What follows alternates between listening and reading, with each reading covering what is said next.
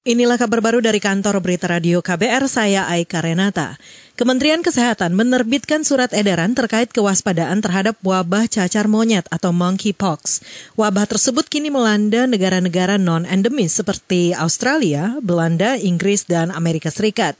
Dalam surat edaran itu, Kemenkes meminta seluruh elemen masyarakat, tenaga kesehatan, rumah sakit, hingga dinas kesehatan memantau kasus cacar monyet.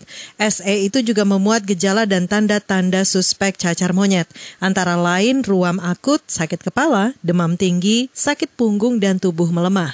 Dirjen Pencegahan dan Pengendalian Penyakit Kemenkes, Maxi Rain Rondonuwu menyatakan penyakit cacar monyet dapat bersifat ringan tetapi juga bisa berkembang menjadi berat bahkan kematian. Maksi menambahkan penularan kepada manusia terjadi lewat kontak langsung dengan orang atau hewan yang terinfeksi, atau bisa juga melalui benda yang terkontaminasi virus cacar monyet.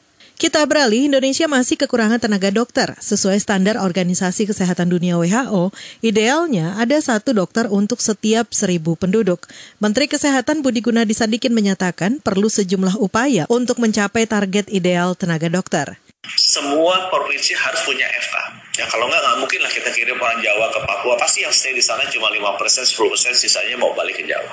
Jadi setiap provinsi harus punya fakultas kedokteran. Dulu ada moratorium, moratoriumnya udah dibuka. Yang nomor dua kita minta, ya fakultas kedokterannya itu bisa swasta, bisa negeri, dan nanti spesialis harus dibuka di sana. Terutama spesialis-spesialis yang berkaitan dengan penyakit yang burden of disease tinggi. Jadi kalau misalnya spesialis cancer, ya kita buka sebanyak-banyaknya.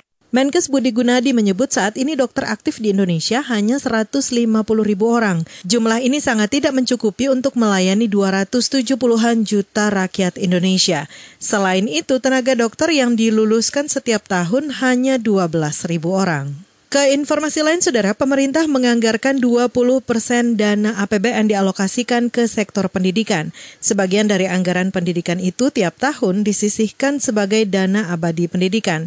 Pengelolanya adalah Lembaga Pengelola Dana Pendidikan atau LPDP. Wakil Menteri Keuangan Suhasil Nazara menyatakan dana abadi pendidikan akan ditambah lagi 20 triliun rupiah. Maka keseluruhan dana abadi itu tidak boleh dipakai, tetapi harus dikelola. Artinya uangnya dikembangkan. Hasil pengembangan uang itulah hasil pengembangan uang yang 99 triliun rupiah itulah yang dipakai untuk membiayai Anda pergi sekolah. Tapi jangan salah, kita tidak tiba-tiba punya 99 triliun. Pertama kali kita menyisihkan uang di tahun 2007, kita sisihkan 1 triliun. Wakil Menteri Keuangan Suhasil Nazara menambahkan sejak tujuh tahun lalu, LPDP sudah memberikan beasiswa kepada hampir 30 ribu orang dengan jumlah alumni 15 ribu orang. Namun jumlah ini masih sangat sedikit dibandingkan dengan total jumlah masyarakat Indonesia. Demikian kabar baru dari kantor berita radio KBR, saya Aika Renata.